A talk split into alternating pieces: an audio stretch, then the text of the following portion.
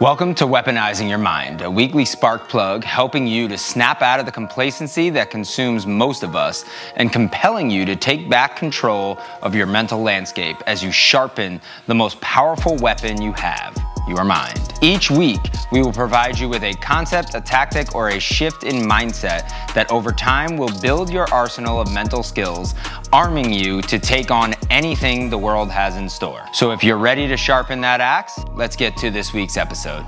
I'm going to start this section off with a statement that I want you to repeat to yourself every day. Yep, that's right.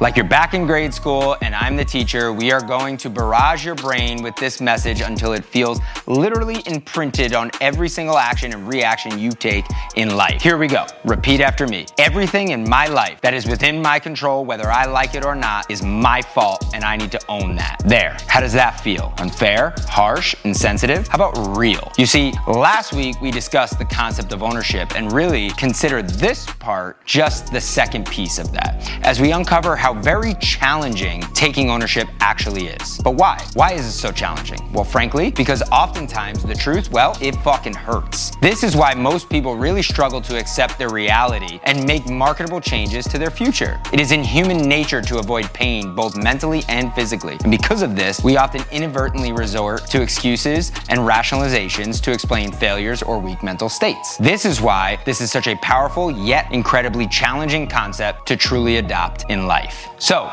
if it's so challenging and painful, why do it? Why in the world would I want to accept ownership of everything bad that happens or every one of my failures? What good could possibly come from this other than feeling negative about myself? Well, you see, here's the deal. By owning your faults, your failures, your job, heck, your freaking life, something amazing is actually illuminated. And that something is what we discussed at the end of last week, and that something is freedom. Freedom from the need to entertain or make excuses, freedom from the lies or rationalizations we tell ourselves to cope with our faults or failure, free from ever feeling like a victim again.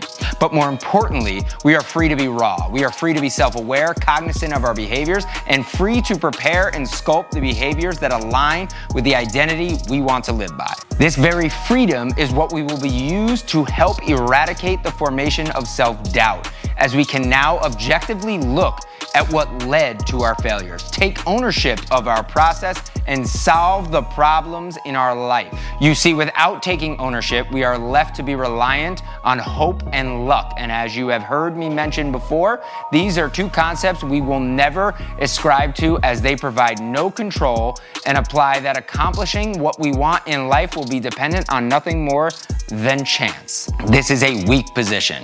It leads you down a path to nothing more than victimism. So, what is the hardest part of ownership? It is that at its inception, it is palpable, and it often gives you this stinging feedback that is immediate. However, this immediacy of feedback, nah, it's, it's not all bad. Freedom, yes, you are immediately free from the lies, rationalizations, and excuses you tell yourself. But this freedom also underpins self awareness as you become aware of not just what is your fault, but what is within your control.